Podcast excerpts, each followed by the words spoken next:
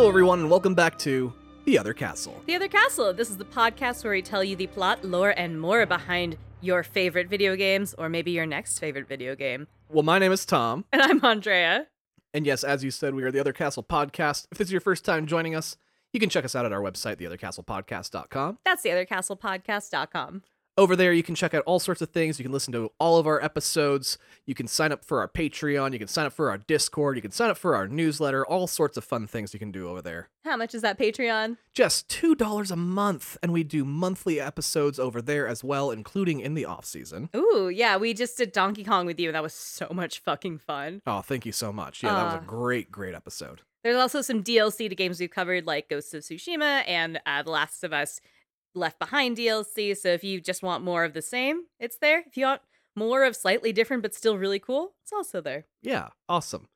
Anyway, so today we are here to do a game that has been requested so many times by people. Like, honestly, when we were doing our conventions, this is the one people asked me personally a lot. Yeah. Yeah, Gears of War. I feel like a lot of people told me to do a bunch of boyfriend dating simulators, and I'm not sure what that really says about me. it felt a little targeted where you're getting Gears of War and people are asking me like, "But have you tried like this dating sim?" And I'm like, "I'm married." the pigeon one. Yeah. we genuinely did get that a couple times and I'm like, I'd be curious to look at the fan base, but it's not really my vibe. Like that's not how I want to spend 20 hours, but I get you. I don't know if it's right for the show. Yeah. May not be a great fit, but Gears of War apparently is. Yeah, that's right up our alley. Perfect. So, way back in 1991, a- Oh. a student named Tim Sweeney was attending the University of Maryland studying mechanical engineering. Very cool. On the weekends, he tinkered around on his family's home computer as his parents lived near the college. He taught himself how to code and even came up with his own coding language. Jesus, that's really cool. Yeah, not easy to do. No. Through his experimenting, he programmed a game creator called ZZT. Is that short for ZZ Top? No, it wasn't at all. Okay, because like it lines up, but okay, fine. Right. It was a program that people could use to make their own custom video games. So it's a lot like RPG Maker today. Oh, that's really cool. Or, you know, the season three game for Mythic Quest. Yeah, right? He advertised in magazines like PC magazines and sold it through a phone number that routed to his parents' house. Oh my god. That's so embarrassing. Yeah, and from there, his dad would ship the copies of the game to those who would like order through the phone number in the ads. Never mind, I came back around. This is the cutest fucking thing I've ever heard. What a sweet little family business. It was, and his dad continued shipping these copies all the way up through 2013. Wait, no, that's too recent. I know, right? I mean, it's 10 years ago, but it's still, that's pretty recent. The That- fact that it went from Yeah. 91 to 2013. That's when GTA 5 came out. Like, that's wild. Why were people still buying it? He had initially named the company after his childhood home of Potomac, Maryland. But he wanted a name that could compete with the bigger names in the video game industry as he realized he could make a living in gaming. He wanted to express that he had a big, successful company, despite having a single product that he made by himself. so he chose the most 90s name possible Epic Mega Games. oh, that's fucking great. I love everything about that. Well, fortunately, ZZT had a lot of clout in the gaming development community, and a former employee of Doom producer ID Software named Mark Rein decided to partner with Tim Sweeney. Part of me was thinking, since you said the original name was Potomac, this is the story of Bethesda games. Oh no, like not they just moved to a bigger city. no, it's an even bigger company. okay, gotcha. From there, they hunted down people who bought ZZT and had used it to create some pretty cool games. They didn't look at just the most polished games either. Some of them were ugly, but had incredible sound. Mm. Or they had great level design, but no story. They wanted to find the talent in each area, even if the full product wasn't great. This even led them to a 17 year old programmer named Cliff Bleszinski. Epic Mega Games eventually went from two employees to 50. Wow, they did so much recruiting with just Product Zero. That's so cool. Yeah, they were able to really get a lot of people interested. They wanted to compete with the heavy hitters in PC gaming, like the Doom franchise, the Quake franchise. And in 1998, they released the 3D first person shooter Unreal, A game that would alter the course of gaming forever Oh shit. because they developed the Unreal Engine Oh my while god. making this incredible shooter. Tom, you know I love the Unreal Engine. But like I say that unironically, I made you watch the GDC presentation they just did in 2023 and was like, watch this girl FaceTime herself into AI. It's so fucking cool. Right, so this was the development of the Unreal Engine. Oh, can you imagine if it said Epic Mega Engine instead? If they were just like, so no, bad, let's right? let's brand it like for the team. Oh no. And then 20 years later and we're like, man. What could it have been named? That could have been named Turbo. yeah. The difficult part of making Unreal was the fact that their team of 50 was actually scattered all over the world. One of the big progressive groups for remote work. They were, but this was also at a time when it was faster to mail a file on a disk than it was to send it over the internet. Oh, holy shit. So they built a new office in Cary, North Carolina. That feels random. Right, very random spot, but I bet the cost of living was incredible. Oh, bet. And they moved everyone that was willing to stick around and changed the company name to simply Epic Games. Okay, so that in and of itself, that act means they are making enough fucking money to keep 50 people on payroll and move them out and get a fucking office space. Like they're doing pretty well so far. Yeah, Tim Sweeney started driving a Lamborghini when they did this. When they did this, okay, so it's not like they were squeezing their fingers and hoping it works. No, they had the bankroll to accomplish this task. Also, he had a Lamborghini in like North Carolina in like what sounds like a suburban area. Yeah. That's fucking great. Good for him, honestly. Well, shortly after the move in 1999, they released Unreal Tournament, a multiplayer version of Unreal, creating some of the world's first esports tournaments and professional teams in the process. Wow. They also released Unreal Engine as a free to use game builder so people could mod the Unreal games as well as create their own. And the world was never the same. And that's still something that they offer today. Unreal is still free to anybody that wants to use it. Holy shit, I didn't know that. Their stipulation is after you make a million dollars off of your game, they get 5%. Yeah, all day, every day for that kind of kit that you can build the most beautiful pieces in gaming. Yeah, really incredible. And one of the things that I think is really neat is how many times we can kind of parallel Epic with Valve in this story. Mm. Because as we heard in our Hades episode, Epic went on to eventually create the Epic Game Store as a competitor to Valve's Steam platform. Oh, yeah, we should have done these in order of chronological epic growth. That's really fascinating, though. Well, over the next few years, it started to become less profitable for PC game publishers to make single player games. The growth of the internet led to the growth of piracy as well. Oh, you wouldn't steal a car. well, yeah, people just didn't want to pay full price for a game if someone else was just giving it away for free on a torrent site. Yeah, or if you can, you know, play the next fucking Half Life before it comes out. Oh, whatever. yeah. Some serious, pi- but to your point, there was some serious, like, international piracy groups out there just stealing games. Constantly. And it was mostly for single player games because online multiplayer made piracy much more difficult. Mm. It required a lot of security checks to ensure someone was playing an official copy. Oh, so it's like not just torrenting, it's like layers of VPN to really make it work so you don't get kicked or things like that. Right. Sheesh, not worth it. Well, the one place where single player campaigns were still profitable, though, was on console, because piracy was way too difficult to even be viable. So they brought their idea for a new franchise to a company they'd worked well with for years in the PC space Microsoft. You know, they're still doing all right in the PC space. they're, they're holding strong, right? I think they've figured out a nice adaptation strategy as the years have gone on. it helped that they invented it. Their Xbox 360 was pretty much winning that generation's console battle, but only barely. Was this against the PS3 or the PS2? This is against the PS3. Okay, because I mean, 2 is still revered as one of the best systems. Yeah, that went up against the first Xbox. Wow, okay, got it. But yeah, 360 was kind of winning it, and especially because of online multiplayer. Mm. Halo 2 was Xbox's biggest hit still, but that was kind of Xbox's only big game, and it was from the previous console generation. And Halo 3 was a couple years out still, and everything else was pretty much cross platform. Gotcha. So they were like, what do we have that's ours that's for the love of fuck new? Yeah, they needed a new exclusive to compete with Spyro and Mario and Laura fucking Croft. Oh yeah, them. So Cliff Bleszinski, or Cliffy B, as he came to be called, Oh, I love him already. Cliffy B, what's up, man? he designed his vision for the game along with his team, and they presented Gears of War to Microsoft with the promise of a decades running franchise. They wanted to take everything that was popular in gaming and throw it out the window to give the world something new.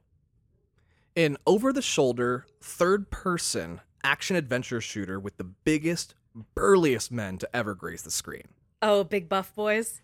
Yeah, because in film during that time, movies like Lord of the Rings and even the earlier Fast and the Furious movies were giving us action stars who weighed 150 pounds. That's fair. I mean, you know, Jason Momoa and The Rock didn't enter the Fast franchise until after the halfway point. Yeah, very much so. Yeah, and Paul Walker, I believe, just like a dork who just went to Macy's for his junior prom. Yeah, he was a good looking guy, but he was skinny. Yeah, and he wasn't dressed very well. Like, he looked like a dork. And then what? They followed that up with Ludacris. Yeah, you know, big tough Luda. Right.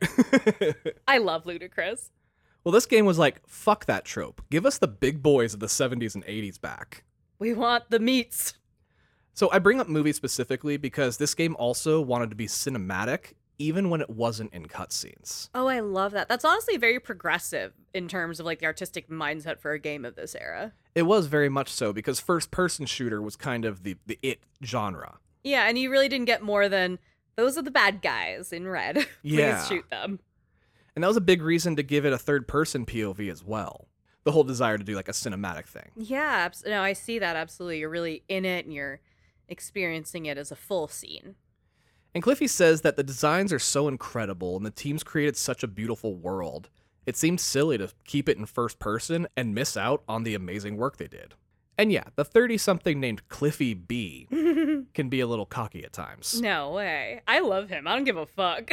Yeah, but if you saw a picture of the 50 team members at Epic, you would be able to pick out Cliff without ever knowing what he looks like. Just being like, that's definitely a man who calls himself Cliffy B. Yeah, he just stands out that much over everyone else. Good for him, his energy. I love that. Yeah, Cliffy B being in his 30s while making Gears of War, he still dressed and acted like the cool 17 year old surfer kid they hired years earlier. I love that. Yeah, and everyone at Epic was actually pretty fine with this, honestly. They're all his dads. Yeah, they were all like, we have social anxiety like a motherfucker, and Cliffy loves the spotlight. So they were fine letting him take it, and he really has become the face of the franchise as a result. Honestly, that's so sick. He's like, I'm a ham. I'm charismatic. I got my dream job as a teenager. I'm living the life. Like, let's fucking go. Good for him. And I don't want anybody to get it twisted. He's an extremely intelligent and talented man. While I didn't like dig deep for controversy, I didn't see any pop up about this group of people either. Oh, cool. So this is a place of people that respect each other. Yeah, honestly, listening to his coworkers talk about him, they all point to every innovation and fun aspect of the game and say, yeah, that was Cliffy's idea. Holy shit. So this dude's kind of a visionary. A lot of the ways, yeah. He's a party boy, but he was also a visionary. I love that. He's like the lead character of a feel good comedy. Or his own movie. Ooh. The team at Epic also didn't want to give the world a childish game like Spyro or Mario. Right. You know, we're getting into this era right after the waves of the crashes and the Spyros and these like mascot games. Yeah, it's time for more edgy games to come out. Because adults were starting to play games. And it wasn't necessarily that they were starting to, it was just that they were aging up and becoming adults. And you know, in media in this time, this is when, oh my goodness, those really dude centric TV stations were out and they were doing game, co- like Spike TV, doing game coverage in G4, where it was finally we're talking about video games in the media, which brings the conversation up. and like people open up about gaming if they see it being talked about. Representation matters. But anyway, but this was the time when adults could speak about games and it could be a journalistic path and it could be an opportunity to voice yourself. So it was like celebrated to be an adult gamer. 100%. And they wanted to like celebrate that fact. Totally. And they wanted to crank it up to a level people hadn't seen yet in the console market and introduced elements like cutting bad guys in half from head to scrotum, Oh, I'm so excited. or the really innovative and horrifying curb stomp. When an enemy would drop to near zero health, you could knock them to the ground and squish their head into the pavement. oh, that's That's so cool.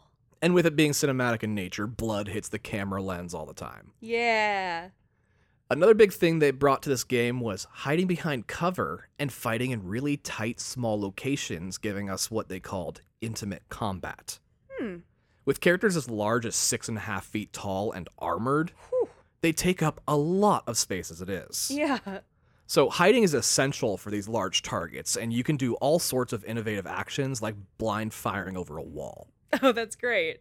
You can literally hit X to spray and pray. That's fucking sick. So many innovations came from this game that feel standard today, such as mocap performances. They were doing mocap back then? They were. Now, it wasn't like the actors doing the voices doing the mocap. They had kind of mime actors doing the body work, but they were using that for the actions of the characters. That's really cool. Do you know if that was for both the cutscenes and for in game movement? It was a lot for the in game movement, honestly. Wow, that's really cool. I mean, when you are a large body crouching or you have to do a very specific kind of maneuver to make a specific weapon happen, that does make sense. Like, it could be easier to just have a model fucking do it than try and dream it up. Yeah, when you start to think of every movement as just a different animation that will get repeated, it starts to make sense that they would just get those assets and kind of just reuse them over and over. Yeah. you know, like when you watch interviews with like the Red Dead team, they're like, yeah, there's a whole week where we just had to squat and hold different guns. Right. Uh, all of our calves were on fire. Another one of the innovations was its as yet unseen use of co op, which we'll actually get into later. okay, exciting. For the characters, they wanted actors who could carry the gamer through the whole story without getting annoying. Which is hard to do. That's why the first Spyro got fired. Right, so many games prior to that had mediocre to bad voice acting, as games weren't seen as serious entertainment for far too long, Facts. and still aren't in a lot of ways, honestly. True. But for the lead character, they went with an actor who was only relatively known then, but is legendary today John DiMaggio. Oh shit, is that Bender? Yeah, that's Bender from Futurama. Oh my god, I can see his title screen in my head now. And another actor they cast is named Lester Rasta Speight. He plays a character named Augustus Cole. So Cliffy B was watching TV one day, and he saw a football commercial that Rasta was in, and thought his character was so fucking funny in that commercial. And he showed it to the team at Epic and said, Wouldn't it be hilarious to be in a war with this guy? What if this man were a warlord? So this commercial you might remember, it was Terry Tate defensive linebacker. And what he would do would he was an employee of like an office and he would tackle people for not putting the right cover letter on the TPS reports. Oh, this is one of the most classic iconic commercials. We'll drop it in the Discord if you are curious and you can't think of what to look for. Yeah, and like he knocks a guy out and he's like, "You're 10 minutes late, Mitch." I love that. And they're all just beige people with sweater vests on in a regular office and he's in a full football outfit with like the shoulder pads and shit. yeah, so they hired the actor from the commercial and just created this character for the game. This is kind of the story of how Ted Lasso got made too. right. You know? Well, the rest of the cast is filled out with some regulars in video games, and it gives us some of the most fun and realistic dialogue of any game of this type.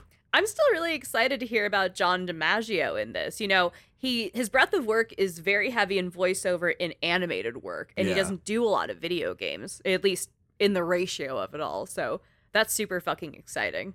He's done a great Joker. Has he? Yeah, in animated, he's done a great Joker. Very cool. I know the Joker is like the crown passed down from people to people. Oh, yeah, that's like a Hamlet. Yeah. Everybody plays Joker at some point. Yeah, but it's also a huge honor to do it and be amongst the Jokers. But that's really cool. Well, Xbox was so excited for this game, they wanted it for their headliner at E3 in 2005. And Epic was pretty nervous as they didn't feel they actually had enough to show just yet. Yeah, they're like, we've brought our fucking Avengers level, like, crossover event team of people we love who liked our first product, which wasn't a game. and now we're launching a game, and Cliffy B's over there dressed like a guy named Cliffy B, and they're like, all right, so are we fucked? well, yeah, but also with the pressure of a billionaire on your back, you find ways to make the impossible happen. So they made a demo of the biggest moments they had programmed, and just that sneak peek was enough to bring the E3 floor to a halt. Shut up. And this was in-game footage. This was in-game footage. Cliffy B played the game live on stage. Oh, that's fucking sick. And that's so ballsy because even today we're still getting trailers that are like cinematic doesn't represent the actual game we're trying to charge $70 for and shit. And that's fucking frustrating. Right. And they were trying to debate. They were like, okay, so we need to decide what elements we need to include.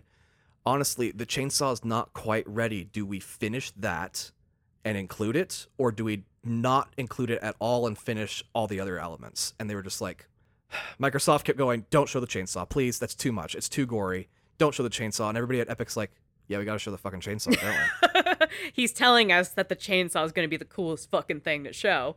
Yeah, and everybody at E3 just watched a dude chainsaw a guy in half for the first time, and their fucking minds were blown. That's fucking great. That's so punk rock too, you know?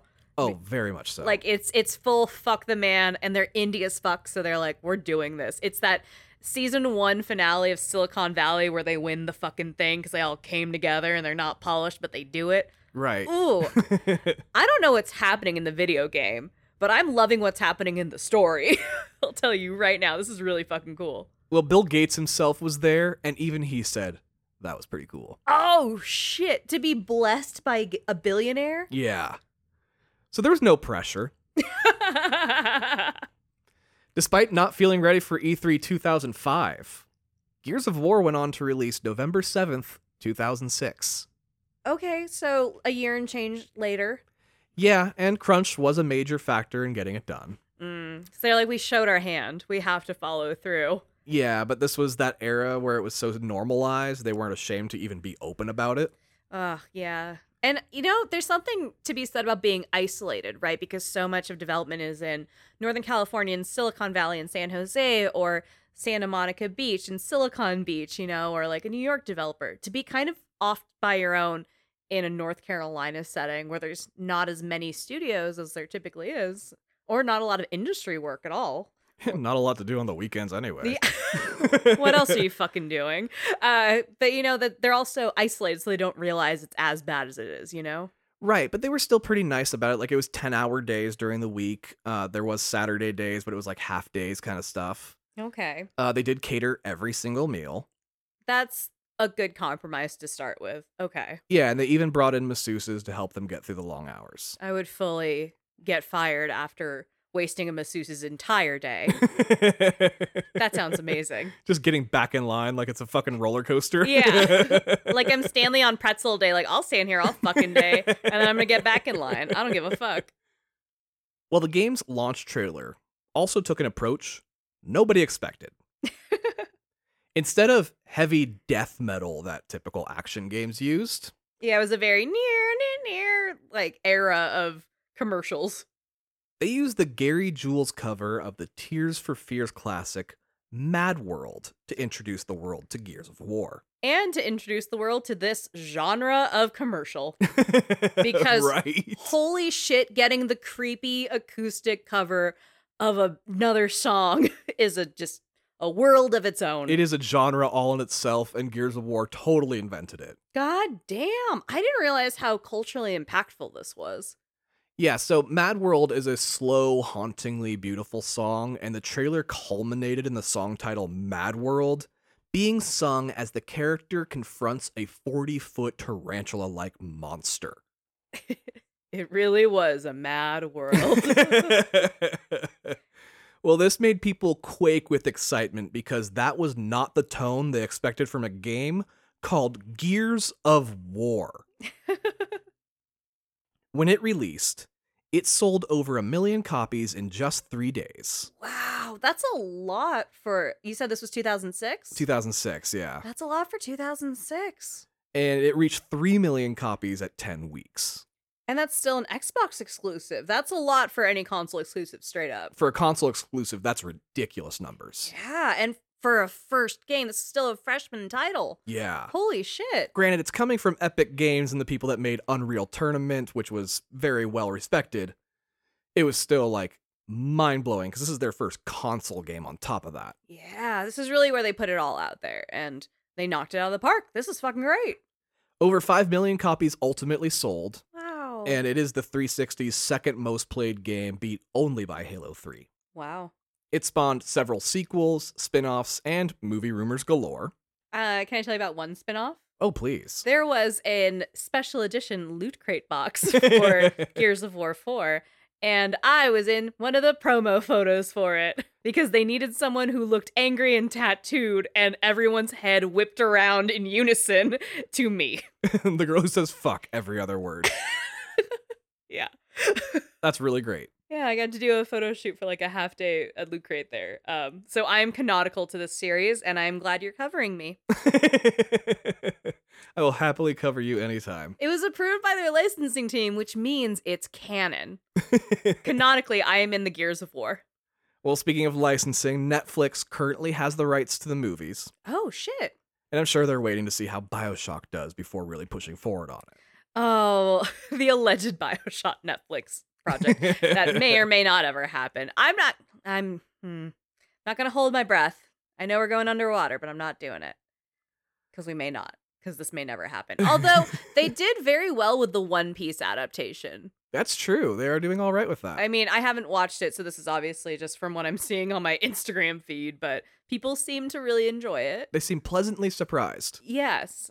And the fact that The Last of Us has somehow found another revenue to make a billion dollars from magically. Like, Outrageous. Yeah, so I think we're in the, out of the era of superhero and into the era of video game adaptations. I hope so. As long as they stick close to the adaptations like the comic book movies did when they started getting good.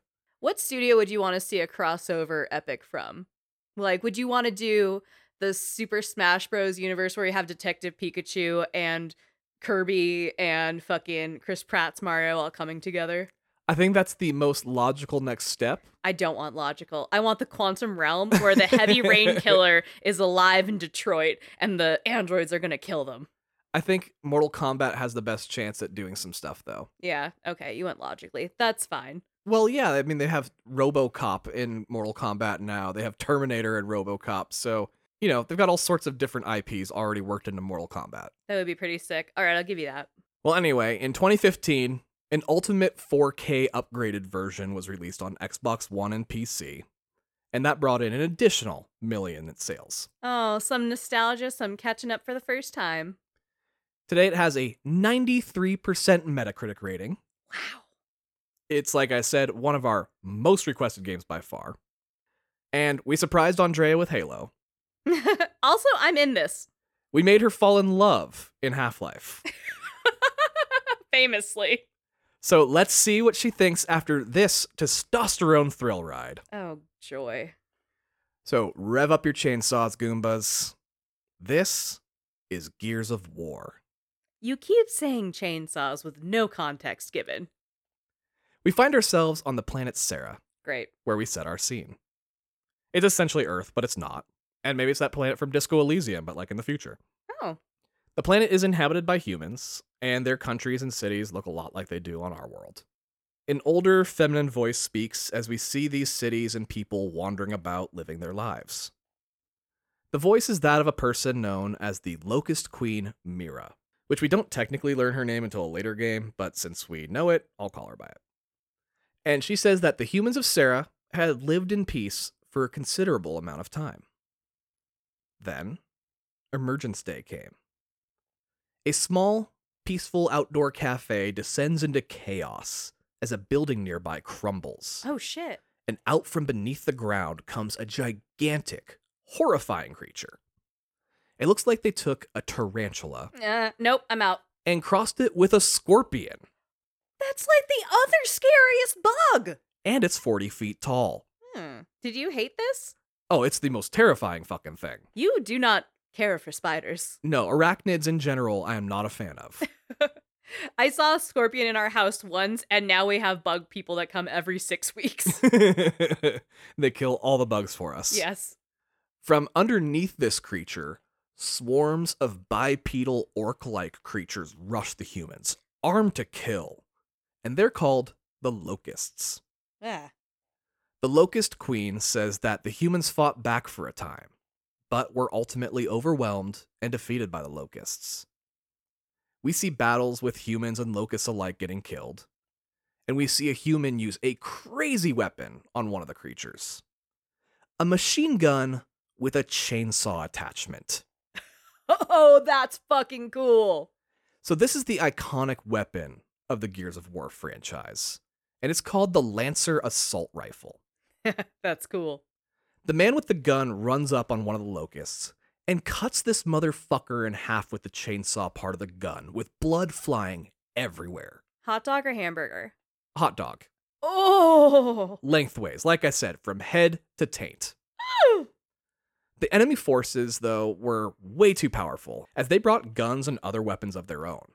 Billions died, and the remaining few humans decided to pull a move out of the Matrix movies and laid waste to their own planet in an attempt to kill the invaders. Oh shit. From above, a sky beam shoots down onto the planet like it's the movie Independence Day, and it levels a major city. In the rubble of the planet they once controlled, two soldiers back themselves into a corner, shooting at an overwhelming onslaught laid out in front of themselves. Not noticing the two 20 foot monsters approaching them from behind. The Queen says that now the humans are approaching their final, desperate last stand oh. as the scene cuts away and we get our title screen. The game comes back to a prison and we go into Act 1 Ashes. 14 years after E Day. We're inside a cell, and above us, instead of a ceiling, is a metal grate. And creatures are running across it, hissing and spitting down at the inhabitant below. The big, thick metal door to the cell has a little window slide open, and we see someone standing on the other side. He says, Jack, rip that door. And we see sparks come flying between the cracks. It opens, and we see a flying robot with a blowtorch for a hand move away. Hmm. The flying robot is more like R2D2 and less like Wheatley, Okay, got it. but it's also a lot more cyberpunk as it looks like it was built from parts rather than with intention. Oh, he's a Frankenbot. That's cool. Yeah. The human that opened the door is six foot three and pure muscle as he stands in the light, showing off an impressive figure, holding a big ass duffel bag. And he's a human. He's a not- human, Not yeah. a locust. Got it. The prisoner sits on the floor and asks, What are you doing here? The man says that he's here to get you out. Now suit up and let's go. The duffel lands at the prisoner's feet, and we can see the name Phoenix spelled with an F written on the bag. The prisoner says that the other guy can get in a lot of trouble for this, but he says that everyone else is already free. Someone named Hoffman already pardoned everyone. Oh shit. The prisoner steps into the light for the first time, and we see our hero and protagonist, Marcus Fenix, That's such an extreme name. right? He's a big and meaty, muscle bound man, every bit as large as the man who freed him, with a nice little dark black soul patch just under his bottom lip. Oh, not the soul patch. Yeah, super 2006, right? Yeah. And a black bandana covering his head and hair. The man who freed you hands you a shotgun and says, Welcome back to the army. You take the gun, look at it, and say shit as you follow along.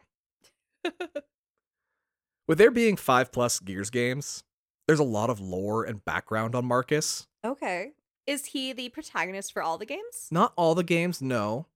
Uh, not necessarily saying anything about the fate of Marcus, it's just that there are other stories to tell in the world of Gears of War. Totally get it. Nathan Drake's not the protagonist of every Uncharted. Right.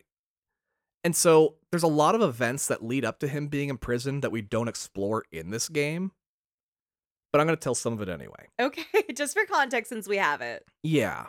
So after Emergence Day, Marcus joined the COG Army, which stands for the Coalition of Ordered Governments. Soldiers in the COG Army are called gears. So you're gear in the COG. they don't really celebrate individuality there. No. While in the COG army, he fought the locusts for 10 years. As I briefly mentioned before, the locusts don't look like their insect counterpart. That's just the name given to their species. The bigger insect like beings, like the spider scorpion, hmm. are called hollow creatures I hate hollow creatures. because they're less intelligent and their brains are hollow. That's a weird burn. No, not really. Oh, The hollow is the underground cavern they call home. ew. Because also, like their insect counterparts, they all live underground. Gross. These are not aliens from above. They came from below. They did, like the Underminer. Hmm. I also have this headcanon idea that the humans on Sera are actually smaller than insect size. it's all about perspective. It is, and that the locusts and hollow creatures aren't actually giant, but that's just kind of like my silly little thought on it. They're regular. Yeah, they're all regular sized insects, and that the people there are very tiny. It's like if a whole generation went through Honey I Shrunk the Kids. They all got in front of the shrink ray. Yeah. Yeah. we just pranked them. That's perfect. There's also a lot of variety in these invaders. So most are bipedal, almost humanoid in appearance. But again, I'd put them looking more like orcs from Lord of the Rings or World of Warcraft. Just instead of green skin, it's mostly blacks, grays, and browns. They're also slightly larger than the two men we've seen so far. Probably closer to six foot nine or a full seven feet tall, depending on the type. These are so beefy. Yeah, huge, huge creatures and huge men fighting them. But yeah, so these creatures, they range from big and strong to smaller and agile. Plus, they have the hollow creatures, essentially as their allies as well, which are more like trained pets than allies. During a major battle with the locusts, Marcus abandoned his post and instead went on an unauthorized rescue mission to save his father, taking with him a weapon the Gears needed to win the fight. It all turned out to be in vain anyway, as the helicopter sent in to rescue Marcus and his father was shot down, and the helicopter landed on his father, killing him. Oh, shit. Marcus was thrown in prison for insubordination, where he sat for four years, somehow maintaining his insane muscle mass, Oh. because everyone there is also in solitary confinement, so, like, how did he do that? Anyway, we gear up and take control of Marcus from here on out. The man that broke you out of prison is named Dominic Santiago. That's such a cool fucking name. Yeah, and everyone just calls him Dom. Because this is the Fast and the Furious now. yeah. it's always nice to be reunited with family. Yeah, he's your best friend and actually went with you to rescue your father. But you convinced everyone that you had tricked Dom into going with you, and as far as he knew, he was just following orders. Mm. Dom gives you the option of doing a tutorial or just skipping it, which I appreciate more than anything. Do you want me to tell you when to press X? Or are you good? Yeah, they're like, we can go over here and you can learn everything, or we can just go straight through and run and gun. That's cool. And when you make it out of the bowels of the prison and into a central hall, Dom radios out that he has successfully freed you and that you are ready for some help. The help comes and starts bombing the building you're in, and Dom goes, Not now, we're still inside.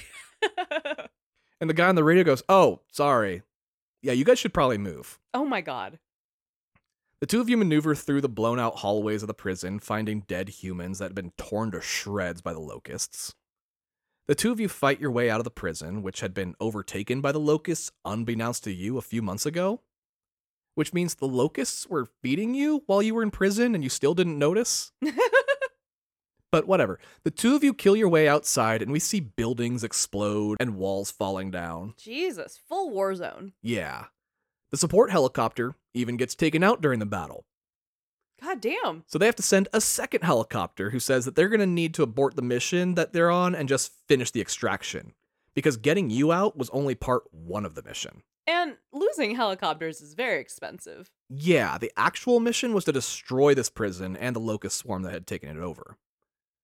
The helicopter says that you need to hurry because the ground beneath you is moving. Oh no. It lands and you run to catch it. As you do, we see the ground beneath you swell. And up out of it bursts a tarantula scorpion. Oh no. And it's actually called a corpser. A corpser? Yeah, because it makes corpses. Oh, Jesus. It scuttles across the ground, swiping its 40 foot legs at you, barely missing. 40 is too too tall. Oh, I don't like this shit at all. So fucking big. The scale is outrageous. You leap onto the helicopter just in time as the Cloverfield monster screeches from beneath you, finally out of reach. On the chopper, you're given your own Lancer gun, and you take it, and that's the one with the chainsaw on it. Hell yeah. You go, okay, you broke me out for a reason. What's the target?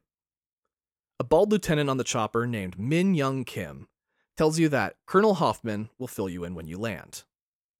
Another soldier who's just randomly shooting out the window of the chopper asks, Are you really the Marcus Fenix? Ooh. And you answer in the affirmative, and the soldier goes, Wow, that's so cool.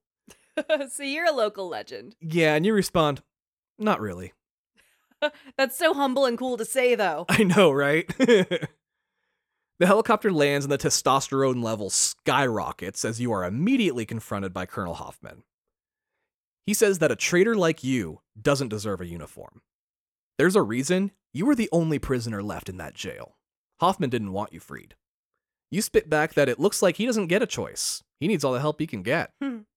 Hoffman walks off with Lieutenant Kim to talk. He tells him that there's a plan that will end this war once and for all. And Dom walks up behind you, all like, yeah, like we haven't heard that before.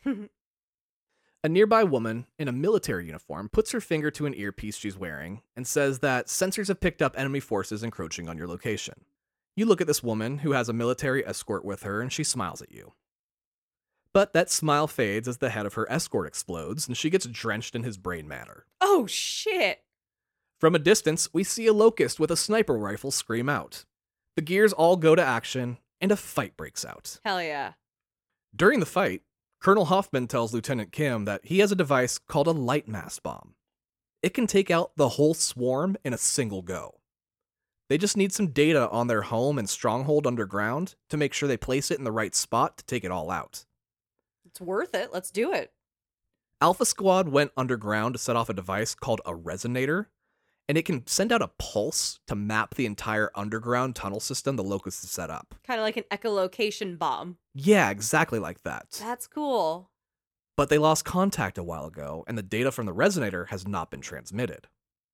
He assumes Alpha Squad is fine, but he needs a team to go in there to make sure they set off the device so they can get the data they need for the Lightmass bomb. While the two leaders chat, you and Dom take out the entire group of locusts attacking the base practically on your own. They're just having a full like ops meeting right now while this is happening. They are, they're like ducked behind a wall chatting. Jesus. When they're all dead, Hoffman orders you and Dom to go with Lieutenant Kim underground to set off the pulse device. In the meantime, Lieutenant Anya Stroud, the woman with the earpiece, will be feeding you the intel they do have on the area to help you get to where you need to go. And just to like be in your ear a little bit for maybe some ear candy. Yeah, she's your girl in the chair. Do we dig her? We like her a lot, yeah. Cool. Hoffman tells you that he expects 110% out of you, and you tell him to go fuck himself. You're not doing this for him. First of all, you're bad at math. Second of all, fuck you. You decide the best place to start is where this current group of locusts came from, as they had to come from somewhere. As you progress, you come across some dead human soldiers. You tell Anya that you have visual on Alpha Squad, and they look like they are probably all dead. Mm. You also can't find the resonator anywhere. You inspect the bodies to make sure it's Alpha Squad, but their cog tags are missing. oh no. Because in this world, they have cog tags instead of dog tags. Oh yeah. I get you there. So these cog tags are actually the collectible in this game, so you can find them kind of scattered all over the place, like they're the coins in the comics from Last of Us 2.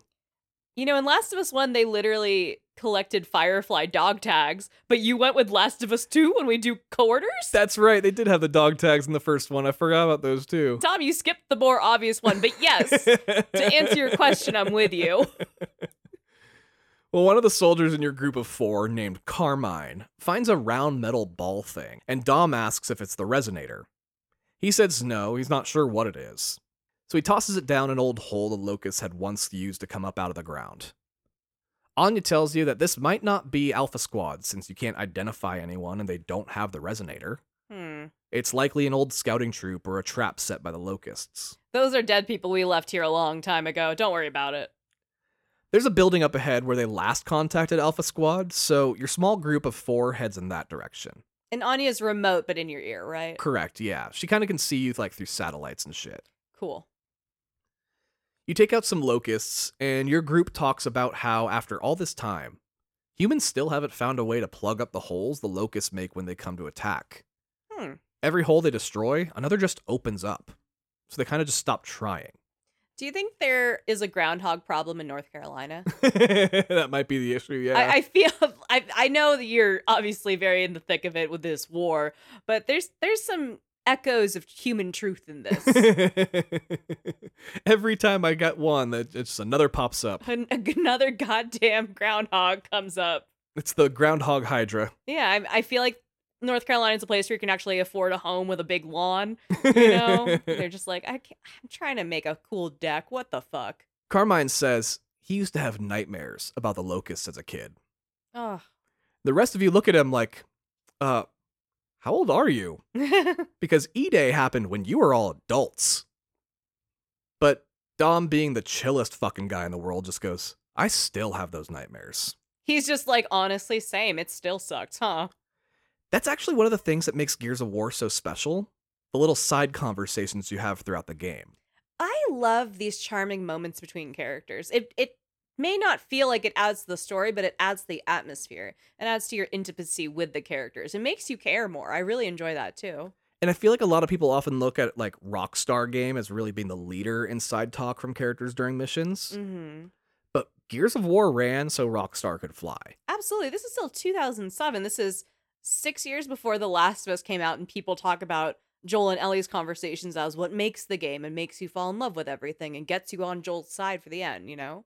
And just like that, the friendship between Dom and Marcus is fucking incredible. Oh, I love that. You really get this sense of brotherly love between the two, Dom loves family. especially when you play this game in co op. And even more so if you're playing with your actual best friend, which I did when it was released. I was just gonna ask if you got that experience. Oh, Their bond becomes so cemented and real to you because, unlike most co op games, the other playable character is as much a full and rounded character as the main protagonist. that's really cool. So, unlike, say, Halo, where you can play as Master Chief and other Spartan. Is that really just what you have to work with, Master Chief or Spartan? Yeah, it's just the other Spartan. That's who the second player is. That's really funny. Gears gives us two fully visualized and crafted characters to play, and it really set itself apart from other games in that regard. Hell yeah. Especially because it was one of the first co op games that allowed you to play from two different locations. Wow, straight up, this is a very revolutionary game. In so many more ways than like just one or two. At every turn, you're like, and then they invented this. Holy shit. yeah, prior to this, couch co op was kind of the only option available in gaming. And you say couch co op, that's like uh, Mario Kart. Yeah, a Mario Kart, but you literally have to be playing on the same system to play the game. Right. Online PvP was normal by now, as this game had an incredible online PvP as well. Cool. But the main campaign, online co op, was unheard of, really. Co op was only invented so your annoying sibling could play. Very few had ever written a story that made the second player as important as the first before. They also did some other incredible things that no other game had done, like splitting up the two characters. oh, so you're not on the same screen? Yeah, at one point, there's a fork in the road, and Lieutenant Kim sends you and Carmine down one path, while he and Dom go down the other. Oh. So for a full real experience of knowing what's happening on both ends, you really do have to be with a friend and be like, okay, so on my side, we got this. Right, and if you want to see both sides, you can play as the second player another round. That's cool. So yeah, they each go on their own separate adventures for part of the story, only to meet up later when the two converge again. Once the two teams reconverge, you kill a ton of locusts and proceed forward. You make it outdoors, and Carmine runs up to the lieutenant with a problem. His gun is jammed, and he can't get it to work. Everyone is crouched for cover behind a wall, and Carmine stands up to hand his gun over to Lieutenant Kim so he can see what's wrong with it.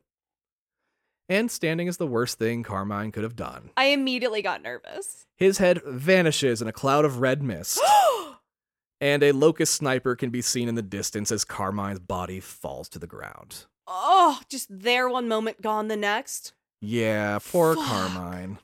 Oh, that sucks. The three of you kill the locusts and continue onward through the rubble of the city you're in, looking for signs of Alpha Squad.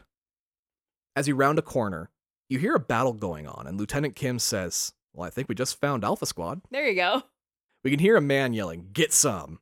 And you look out over a courtyard and go, Holy shit, it's just one guy. just one lunatic. And this dude is single handedly slaughtering the locusts, like shit talking them the whole time. Oh, hell yeah. You help him take out the remaining locusts, and Lieutenant Kim asks for his name. He says he's Private Augustus Cole of Alpha Squad. Hell yeah. That's how he's Alpha Squad, bitch. This is the character that Rasta played. Oh, I love everything about this. Just dick swinging, having a great time. Fuck you. Yeah, he's just as large as the rest of your group, maybe a little bigger. And while I and every person who plays this game loves Cole, you can't help but criticize the fact that he is a video game stereotype of that era. Oh. He's the big, beefy, fun loving, shit talking black man that only speaks in catchphrases. Oh no.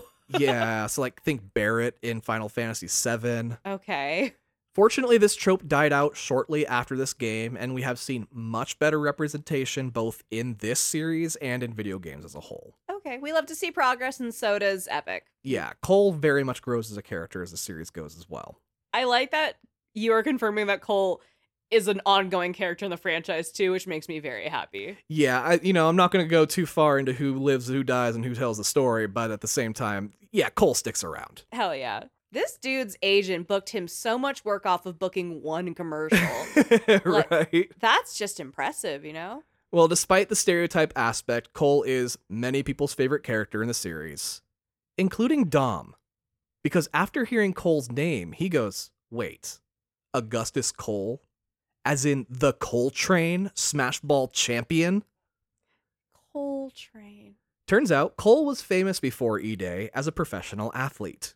Hell yeah. Dom asks you, Remember when we saw him play in the finals? Which makes Cole go, Everyone wants to see the train, baby. Which we'll hear Cole say some variation of about a thousand times in this game. I bet it's kind of charming every time, though. It can be charming and sometimes it's a little much.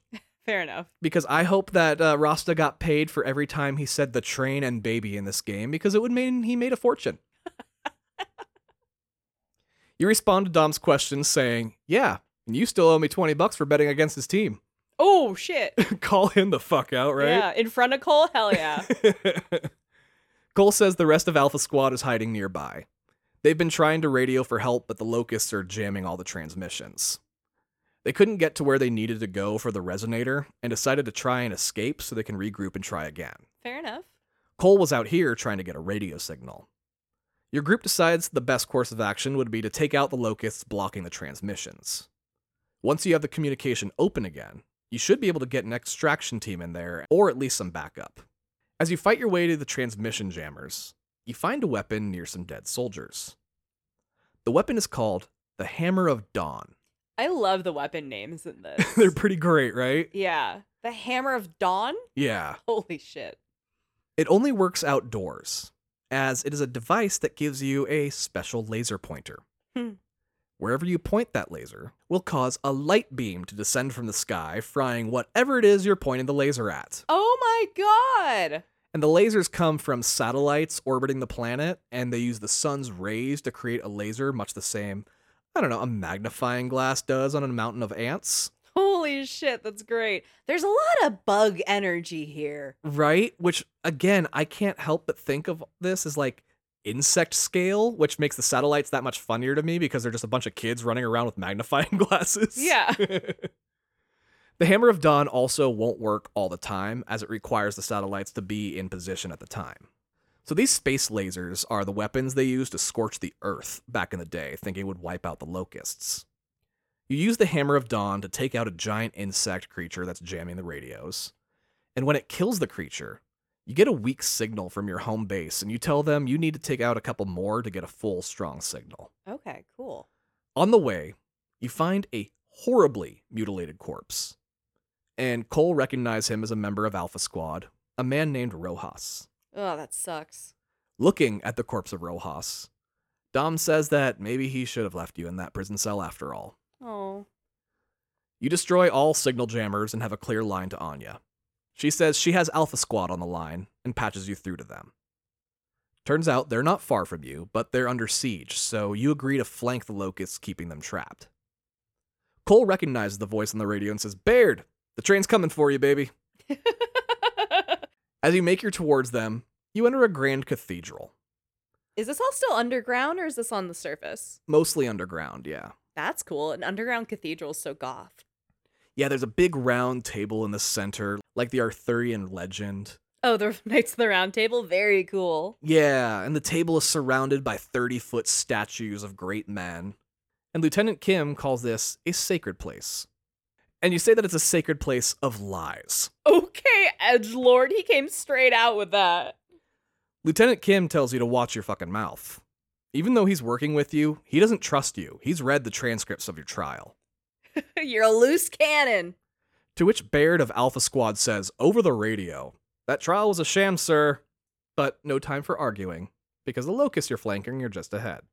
You sneak up on one and chainsaw his ass in half, then take over his machine gun turret and turn it on the locust down below. You clear the area so Alpha Squad can come out into the open. Lieutenant Kim calls for an escape chopper, and Cole says those things make him puke his guts out every time. oh, this will be fun then. Great. Yeah, and Dom goes, Well, you can sit next to Marcus. Marcus, you be in the middle. Fuck you. I love that they're just like childhood best friends who clearly grew up with a passion for war. right? You know, like there's their jib jab is very sweet. Great chemistry. Baird approaches Cole and gives him the resonator, which is a gigantic metal backpack, basically. Baird asks about Rojas, and Cole just holds up his cog tags in response. Oh. The rest of Alpha Squad joins your group, and you all look around for the helicopter being sent to rescue you. You see it flying between buildings heading to your location. I don't feel good about this. Well, you shouldn't, because what your group can't see, but the camera shows you, Mm. is the chopper is being chased by a swarm of running locust forces, Oh shit. some of which are also flying hollow creatures. Yeah. As the helicopter approaches, the flying creatures slam into the helicopter, and it crashes into the side of a building, exploding before your eyes, killing a bunch of Alpha Squad members in the process. Ugh. All hell breaks loose, and the remaining gears start fighting. Lieutenant Kim says to watch out. The locusts are flanking and surrounding the squad. Too bad he didn't take his own advice, as we see a seven and a half foot tall, Kotal Kahn looking locust general named RAAM walk up slowly behind Lieutenant Kim. Lieutenant Kim turns and fires up his chainsaw, swinging it at the locust leader. And this fucking dude catches the chainsaw in his bare hand, jamming it up. That is the scariest fucking thing you can ever see. Oh god. The Locust Queen voice from the beginning of the game starts speaking over the scene. She says she is pleased with the progress being made by the Locusts. Mm. They found the backup squad, and that the strategy isn't going to change. Cut off the head of the snake, and the body dies. As she says this, RAAM throws the Lancer assault rifle to the side and lifts Lieutenant Kim high in the air by the throat. RAAM then shoves a giant blade into the stomach of Lieutenant Kim. Oh. You watch as RAAM tosses Lieutenant Kim's body to the ground, and you turn to blast him. But Dom says that's not the mission. You're here for the resonator, which you have now, so you need to get the fuck out of here. Ugh. They said, but you have the flag. Go. Your remaining squad retreats into an abandoned building where you barricade the doors and regroup. This group of 48 year old privates, the lowest rank in the military, Wait, you make it sound like they're like seniors on JV. yeah, they basically are, Oh shit. and they are now leaderless. And you radio back to Anya to inform her so. And she goes, Well, shit. Yeah. He was the only one who knew where to go next in your group, Oh, since no. all of this is classified information, and now nobody on your team has security clearance. So she tells you information as you need it, saying there's a courtyard on the other side of the building and to head there. Uh, that must be really dangerous too to be doing it on like radio comms. So she has to be very specific about what she can say. Right, she I'm- can't speak in code because they don't know the answers to the code. Yeah, I'm sympathetic to the communication issues of her only trickling out information at certain checkpoints. And Baird thinks that he should be in charge since he was leading Alpha Squad after the death of their leader. And again, testosterone spraying everywhere as this group of literal alphas decides who should be in charge. They're also dummies though. Like Oh, yeah. I, I apologize. Like these are big beefy boys, but they're still just privates? Like yeah, they're not the smartest ones in the group. no, these are the C's get degrees boys.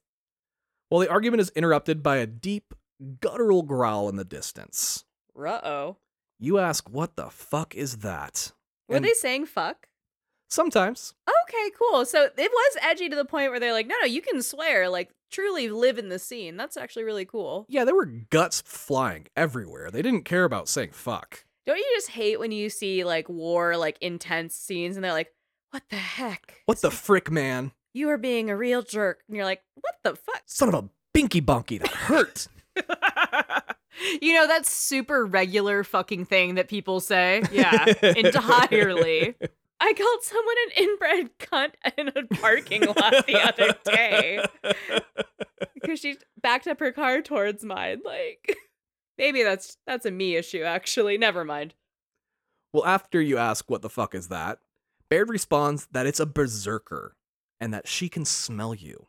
So there will be no hiding from her. Oh shit. We next get to see this berserker being poorly restrained by two locust soldiers. And the berserker is basically the abomination from the MCU. Oh shit. Can you describe what that looks like? Yeah, the evil Hulk. So it's like eight feet tall, just all muscle, like 380 pounds, just gonna fucking destroy anything it touches. Ooh, bipedal, like yeah, standing on two legs and just running and destroying anything that it hits. Oh shit. It's the juggernaut, bitch. Yeah, the berserker kills the two locusts holding it Oh shit. And then charges down a hall. That's actually really cool that it's like, fuck all of y'all. and we're presuming this is in your direction. One of the Alpha Squad members starts freaking out, saying they need to get out of here, and they run off down a hallway. As they turn down the hall out of sight, we see the shadow of the Berserker and the shadow of the Alpha Squad member, Oh, what a good horror movie moment. and they come face to face. We see the shadows merge and blend as the Berserker rips the man into tiny pieces. Oh, yes, that silhouetting is just perfect horror movie shit. Hell yeah.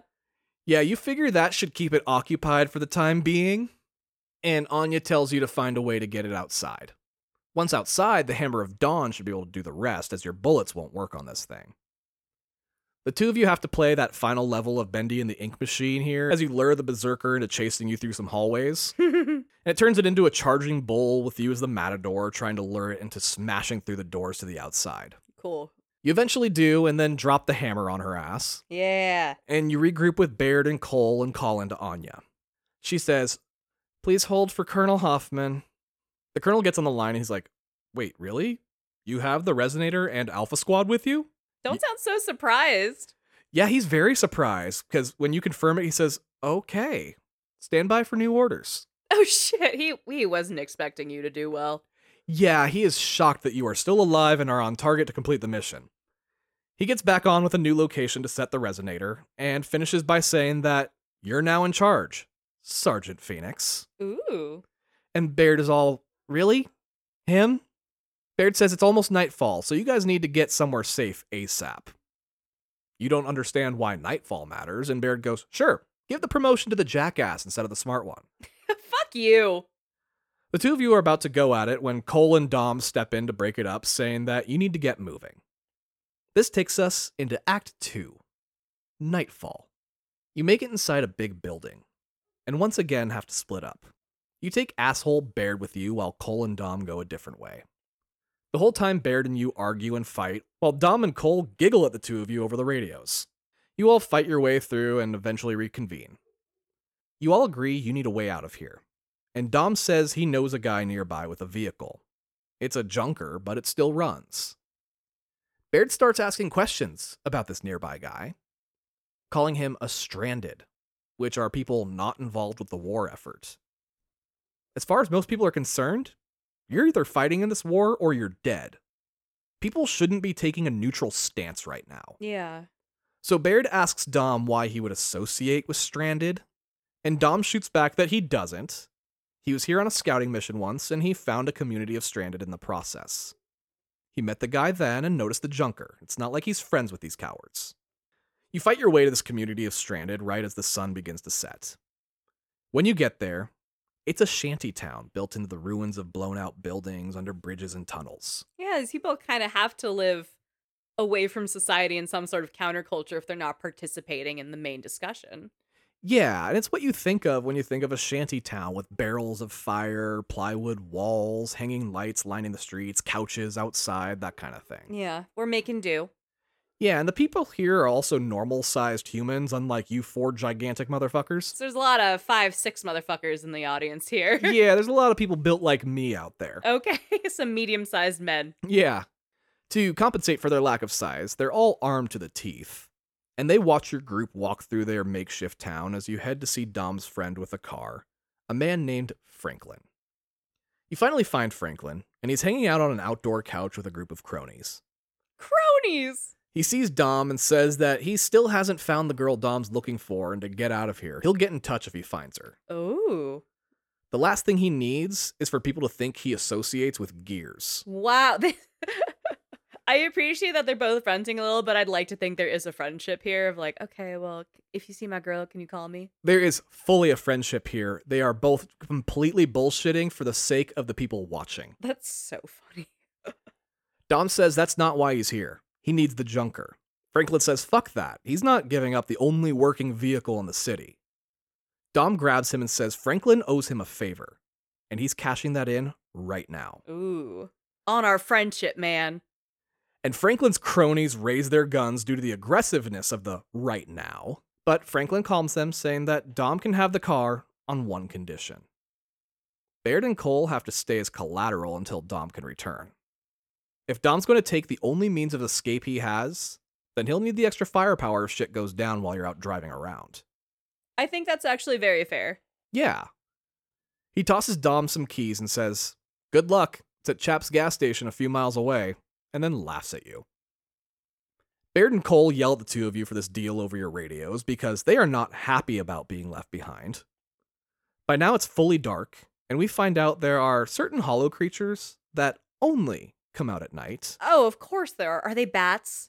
They're basically bats. Yes! Oh, I was just thinking of what the scariest nocturnal animal could be. Yeah, they're called the Kryll. And yeah, they're bat like creatures and they attack kind of like piranhas in gigantic fucking numbers and can swarm and kill you in seconds. I don't like that. Problem being, they're very sensitive to any form of light, so they can only attack in darkness. If light hits them for too long, they explode. Is that what happens in FNAF if you use the flashlight? I wish, right? Yeah, they're basically vampire bats, okay. which means you need to stay in well lit areas if you hope to make it to Chaps. You fight your way to the gas station as sections of the shanty town are not well protected at night, with locusts and Kryll attacking you constantly. Nightfall really takes this campy action game and turns it into a horror game with the introduction of the Kryll. Mm. And you check in with Baird from time to time, and he says that everyone in the shanty town figured out that Cole is the Cole train. oh. So now everyone is just fangirling over him. I appreciate that no matter where he goes and no matter what sect of the world he's in, he's like, they're gonna know me. I'm gonna fucking let them know who I am. You know, like these outsiders who have actively taken themselves away from it are like, okay, but before the war, this motherfucker could hit a ball. and when he gets to the locust, he's like, I'm the Cole train. I'm gonna explain my character loud. You know, it, it's a great character study of someone who will always have their story told. That's true, right? If you don't know me, you're gonna fucking know me. Absolutely. Well, Baird hates not being the center of attention, so he's fucking miserable. He's just your asshole friend who like needs the attention at all times, and then you have like the TikTok famous friend that people actually want to talk to. Yeah, the one who actually has the charisma for it. Yeah. Cole says they even cooked them a big dinner. He can't see why Baird is so miserable. Cole is literally being wined and dined by these people. To which Baird says they're gonna get dysentery over this shit. I feel like this is what Terry Crews should have made his persona. Right? You know, instead of being a loving father and dedicated partner and incredible work ethic guy, he should have been this. This would have been fucking funny. Just taking those old Spice commercials to heart and been like, whatever, I can move my pectorals. well, I like the dysentery as a nice little nod to one of the most classic and famous video games of all time. Oh shit. but more on that later. You make it to a checkpoint on the way to the gas station and watch as a light above the people manning the checkpoint breaks. Uh oh.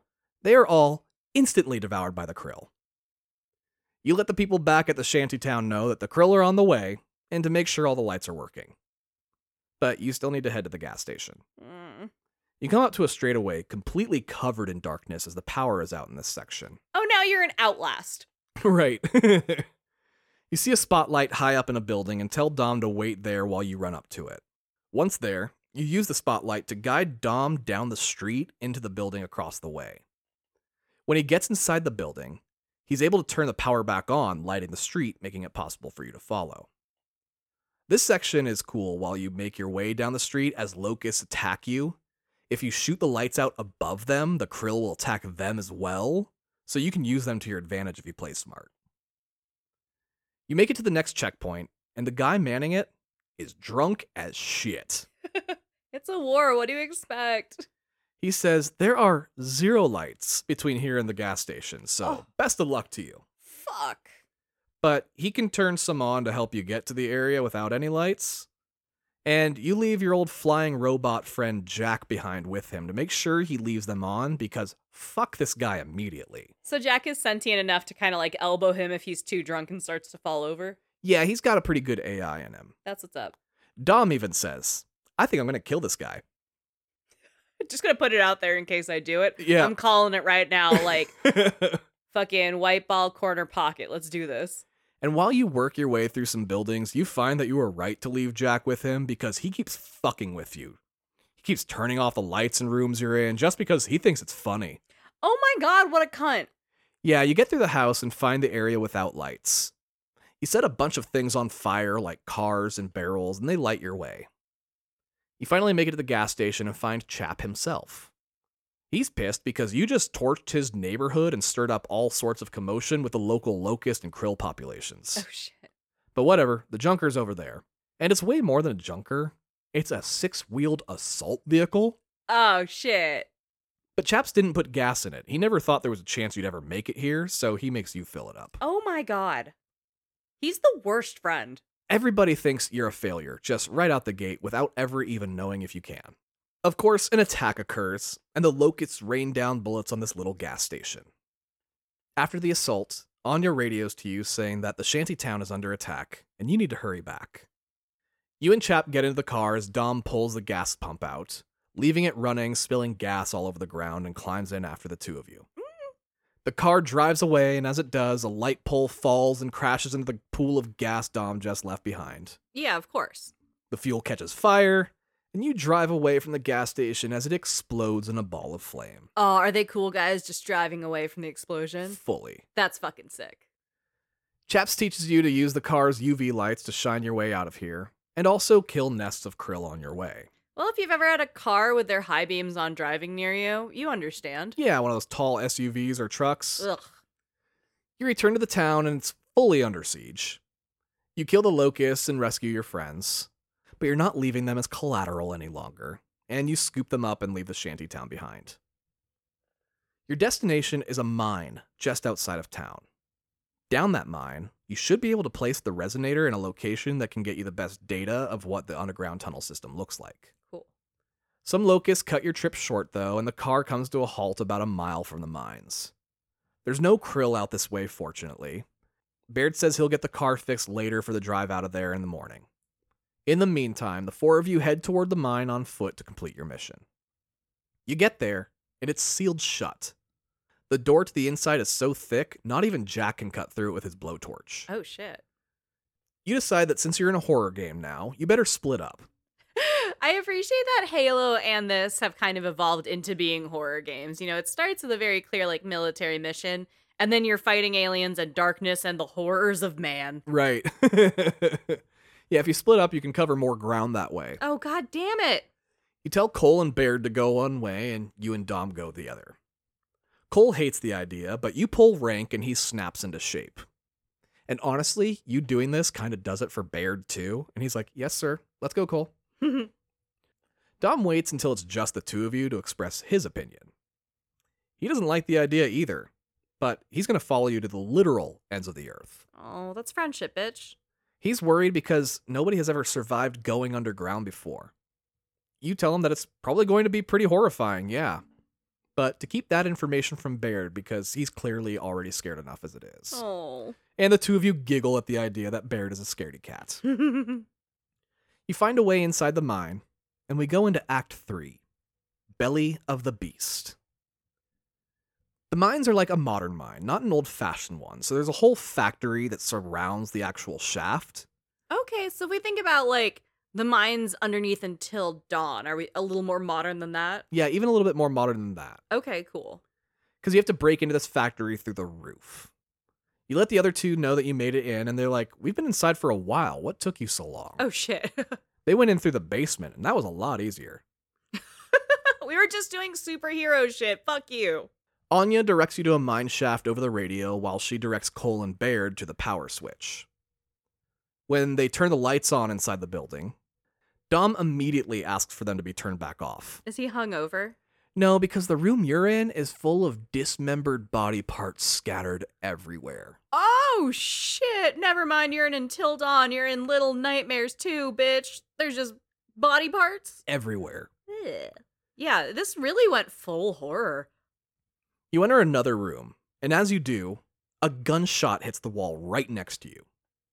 You literally say the words, Hey, dipshit, we're here to save you. Was he written by me? That's how I describe things all the time, especially on this show. I was so excited when he said, Hey, dipshit. because of how many times I've been like, hey, dipshit, I'm Abby, or whatever the fuck. Well, yeah, anyway, so this person that shot at you is just a miner that has somehow survived. Oh. You ask him to show you to the minecart station, he's all, Wait, are we not leaving? he went, I-, I was really hoping I could get out of here. Yeah, you tell him, Not yet. Now come on, dipshit. You're just like, this is dipshit now. Let's go. yeah, your name is dipshit. I'm assuming because they're a miner and not a warrior, they're probably a smaller build than all the beefy boys. Very much so. He is a small man. Oh. On the way, you hear Cole and Baird fighting their way up from the basement. And at one point, you end up a floor above them, and you can look down at them through the grated floor beneath your feet. Oh, that's funny. And you all agree to meet up at the cart station from there. You come to an area with 2x4 planks laid out as the ground. The miner goes first and falls through the floor.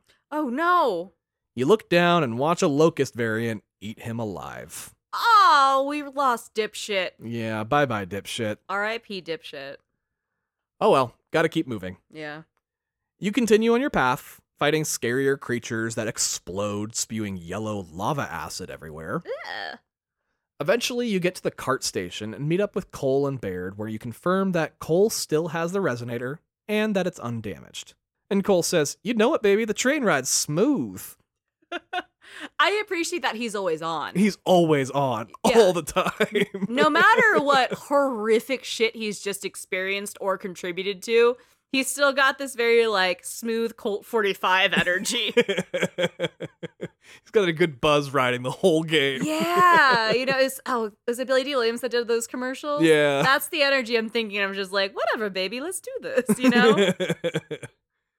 you find the carts leading into the mines and decide to ride them in because why wouldn't you? yeah. Each of you hop in a cart and they descend into the mine. Of course, it's an action packed thrill ride that would make Indiana Jones jealous. Hell yeah. You're shooting at locusts, all four cars end up on different tracks. You zig and zag, dip and spin, and ultimately come to a stop at the end of the track. You step out and look back to see another cart tearing ass down the tracks toward you, not slowing down the way yours had. You get out of the way as the cart crashes into the back of yours, sending Baird flying out of his cart and into yours. Fucking Baird. He pops up and goes, That was fun. And he just hops out of the cart. Honestly, good for him. That's the least insufferable he's been all game. Dom and Cole are elsewhere together, and each of your groups heads further into the mines. so this is another split off point for that co-op play you're talking about. Yeah, they do it a lot through the game, which makes it really cool. That does give you incentive to replay the game as both characters and experience what their paths have taken them through. Yeah, it's not just the fact that it's a fun as fuck game, it's got other reasons to replay it. And honestly, if you just want to hang out with like Party Boy Cole, you could take the Dom route. right? Totally. Anya guides you through the radio deep into the mine so you can find the location to set off the resonator. You also need to do it before dawn, because that's when the Kryll retreat to the mines to avoid the sun. Miners until dawn, underground. Got it. Right, always. The two groups join back up deep in the mines, but split up again. This time you take Dom with you, while Cole and Baird go off together. They only wanted to develop the one route for this one. Yeah. While split up, You end up falling down a slope, taking you deep down, but closer to your destination than the others. You're heading to a pumping station in the mine. It's the best place to get a good reading from the resonator. But falling down and getting separated has made both teams of two lost, Oh no. and not even Anya can help you navigate anymore. Are you so deep you don't get signal from her? Well, no, you're actually in the tunnels the locusts have built now. Oh, so she's like, I don't even have the map for this. Good luck. Yeah, you have nothing mapped out yet. My schematics do not cover this. Good luck. As you explore, you see rivers and lakes of that golden yellow acid lava from before. Oh, that they were like spitting out and throwing up and shit? Yeah, and exploding. It appears to be a naturally occurring substance here in the underground tunnels, Hmm. and it's called emulsion. It's the main fuel source on Sera, and it's the most valuable natural resource in the world, which has caused many wars throughout history. Oh, so like our world where our wars are based on oil. Yeah. this is their oil. It's just goopy and yellow instead of black. Yeah, but it's also very corrosive and, like I said, kind of an acid lava. Mm. As you run through these tunnels, Kryll attack in the dark areas, locusts attack around every corner, Ugh. and the earthquakes constantly beneath your feet. Is that earthquake from the tarantulas moving up and down and shit? Yeah, you eventually see the source of the quaking as a corpser, the tarantula scorpion, burrows by. Oh, those are the really, really big ones too, right? Yeah, the 40 foot ones. I don't like them. Unfortunately, it notices you too and attacks. Now, every time you've seen this thing so far has been outside, but now you're in a cramped tunnel with this imposing creature, and you're in its territory. He turns out to be too large and armored for your bullets. And being underground, you can't use the Hammer of Dawn either. So instead, you lure him out onto a bridge over a pool of emulsion. Oh, this is how the Joker made Harley Quinn.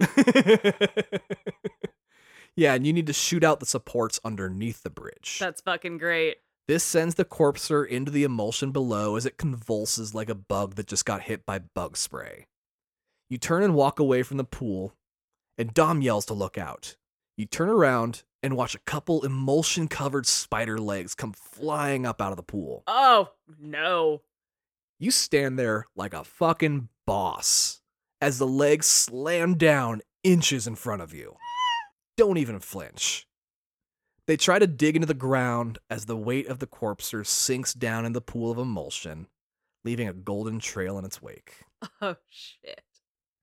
All that racket proved useful for Baird and Cole as they find you near the pool of emulsion. The four of you manage to figure out your location and start toward the pumping station so you can set off the resonator. It's heavily guarded by some elite Locust forces. You have to kill them, obviously, and after you do, Baird takes the resonator off Cole's back and sets it up while the rest of you get on a very conveniently located elevator back to the surface. That worked out. The resonator starts to pulse, shooting off little sound waves that grow bigger and bigger. Baird runs to the elevator and kind of trips over a metal ball that we last saw Carmine toss into a hole. He picks it up and makes it to the elevator just in time. You come out of the elevator into a little shack in the woods. The four of you run as the resonator gives off a powerful EMP like explosion. No fire or damage, just energy. It even sends you all flying to the ground. It's so strong. Wow. But it's not a traditional EMP, so it doesn't fry any electronics. It just created a really gigantic sound in the hopes it will echo through the entire locust tunnels and lead them to their base. The echolocation bomb. Exactly what I thought it was going to be. you radio to Anya to let her know the resonator went off. And she says she's sending helicopters to pick you up right away, congratulating your team on a successful mission. Don't celebrate yet. I'm a big fan of not celebrating the end of it until you are somewhere safe. Well, the four of you lay down in the grass, relieved that you are finally heading back where you can have some hot food and a nap. Uh huh. I'm nervous. Yeah, your fun is cut short by Colonel Hoffman coming over the radio. He tells you that the resonator didn't work. Turns out the network of tunnels is so incredibly large and vast, it would take 30 resonators to map the whole place. What the fuck? How many people died for the first one? Come on. Baird throws the metal ball he picked up at you, saying, You can use this instead. And you say, To what? Bash your teeth in? Do it. Baird says, Shut up and look at it. The ball opens up, and a hologram showing the entrance points to every locust tunnel appears. They had maps. That's why the group of gears you saw earlier were killed. Oh. They had found this map and were bringing it to home base. And you guys went, that's weird, huh? And just moved on. yeah, if dumbass Carmine hadn't thrown it down that hole, Ugh. you could have skipped the last day and a half. Yeah. But oh well. Fucking Carmine.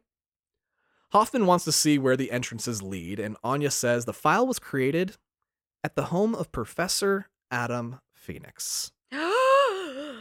Marcus, you got some splaining to do. Yeah, your father. Hoffman asks if you think you can find your way home.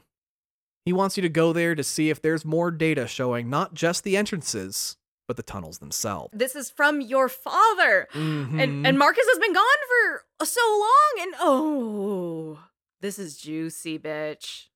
the camera pans down past your feet into the ground, back into the tunnels below. We see the locust leader RAAM holding the helmet of a gear. He's listening in on the radio transmission God damn it. as Colonel Hoffman informs you that the incoming helicopters are going to take you to your father's old house instead of back to base. Two locust soldiers drag a beaten gear towards RAAM. Mm. He grabs the gear's head and twists it backwards, snapping his neck. Oh, Jesus. RAAM and his soldiers march away to head you off at the pass. You fly into a new city with a gang of fighter helicopters nearby. Is this more of a suburb or is this another major city? This is another major city. The locusts attack, taking out every helicopter but yours. You land with your usual crew and check in to see how the other choppers are doing, taking us into Act 4 The Long Road Home. Anya says one squad has an emergency beacon activated nearby, so you head towards them. You split up, taking Baird with you, and you explore the area looking for a way to the downed craft. You find it in a courtyard with a giant hollow creature attacking. Anya lets you know that satellites are positioned for attack, and you use the Hammer of Dawn to rescue the downed gears. Absolutely. Hell yeah. You approach the wreckage, and some of the cowardly stranded are there, trying to scavenge the dead and injured bodies of the gears on the ground. You scare them off and realize that even the living gears are too fucked up to help. Oh, they're just so traumatized and beaten up. Yeah, their legs are broken, shit like that. Ugh. So you radio in to have a rescue team sent. Good. So your father was a professor, and you grew up in a house on university property. You have to work your way through this abandoned university to get to your old stomping grounds. And because it's a different universe, I guess there's different housing rules for teachers. There's a berserker here, the kind that's like the abomination, and you have to lure it outside and use the Hammer of Dawn again. And this at least gets you closer to home, and you team back up with Dom, but send the other two off on their own for a while. You find your house, and it's completely overtaken by enemy forces. oh shit. Anya says seismic activity in the area suggests that your house is a major base for their forces. This really isn't looking good for your dad. Not one bit whatsoever. Once you kill your way inside, you find your dad's secret lab, because of course he had one. God damn it. In it, you find the rest of the map, and it does show the entire system of tunnels, and it's bigger than any of you knew possible. Ugh.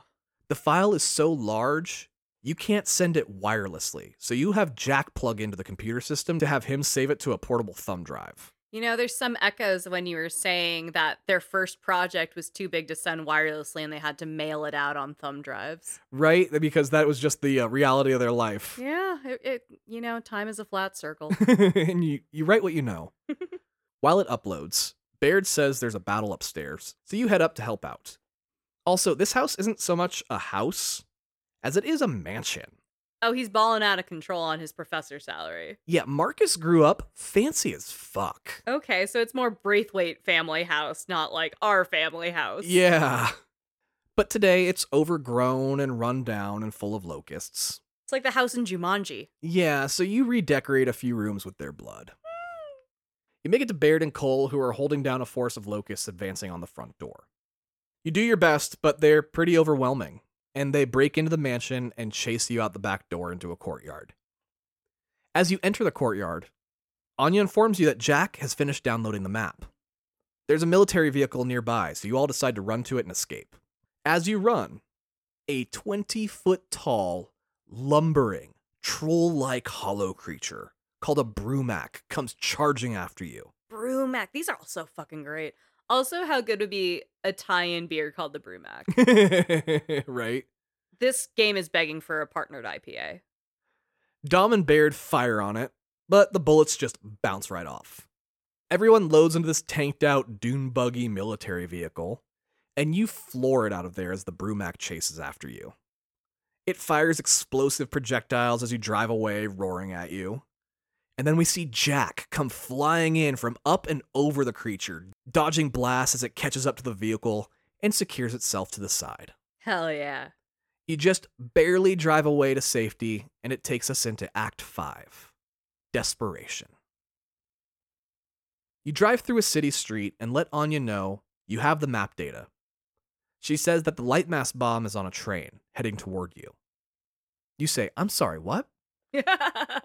we only know the Cole train. yeah, she explains that you're going to have to retrieve the bomb from a train station and use the map you have to upload it into the lightmass bomb. From there, the lightmass bomb will guide itself like a cruise missile to where it needs to go to blow up the Locust stronghold. Since the map was too big to upload wirelessly, they need you to do it manually. Yeah, okay, that tracks. On the way, you get to a drawbridge that's raised and the power is down. God, I love a drawbridge. Yeah, so you can't lower it.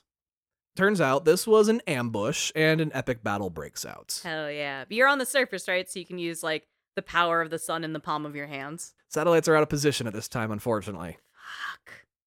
Baird's pissed because the Locust obviously know what you're up to.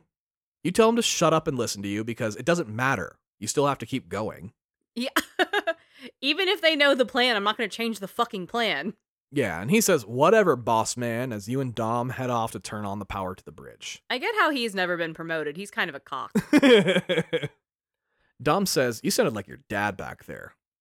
You're like, We're not talking about my dad right now. He might be a piece of shit. Yeah, you say, Fuck my old man. He was an idiot who thought he could reason with the locusts. So that was your dad's deal. He wasn't necessarily a traitor. Okay. He was trying to be diplomatic with the locusts. It didn't work. They still killed everybody that he knew and loved. Mm. He's like, what if we all got along? They're like, cute story. Let's murder everyone. Right. And that's why he allowed them to like use his home as a base for a while, things like that. And Ugh. Marcus was tired of that, so he went to save him. I get it. That sucks though. He he tried. You know, I think I'd like to believe that was done with best efforts intended, you know? You know, but also, what about Dr. Breen in the Half Life 2 story, where he was also kind of in the same situation and he ended up becoming the ambassador for Earth and betraying humans? Yeah, I mean, it's, I'm not saying it's historically a great route to take. saying a lot of these doctors probably should have taken a class in, I don't know, like statistics. Statistically, this is a bad idea, you It know? truly is. And Dom's like, yeah, but now his map is going to end the war, so that's got to be worth something, right? And you go, yeah, but you're going to use it to blow shit up? He probably wouldn't have appreciated the irony. He's like, but I do. Let's fucking do this. On your hunt for the power station, you regroup with Cole and Baird. You send Jack off. You send Jack off with them to repair the power lines while you and Dom hold off some enemy forces. As Jack repairs the power, you group up, but there's another one of those Brumaks patrolling the area. Before anyone can stop him, Cole runs up and says, Hey, stupid, come chase me. I fucking love Cole. I know this is he's a ridiculous character, but he's fucking great, and every scene you describe with him in it makes me happy. Yeah, you watch the Brumak run by with Cole saying, Yeah, baby, you can't catch the train. he went from Coltrane to A Train now. He's like, fuck it, let's go. And he also kind of forces Baird to run with him too. But this clears things up for you, and you go to check on Jack. The train carrying the bomb is under attack, so you have to get to the train yard pretty quickly. But the Brumak manages to find you, and you have to hide. Baird radios in while you hide from the Brumak to tell you that they have now successfully lost the Brumak.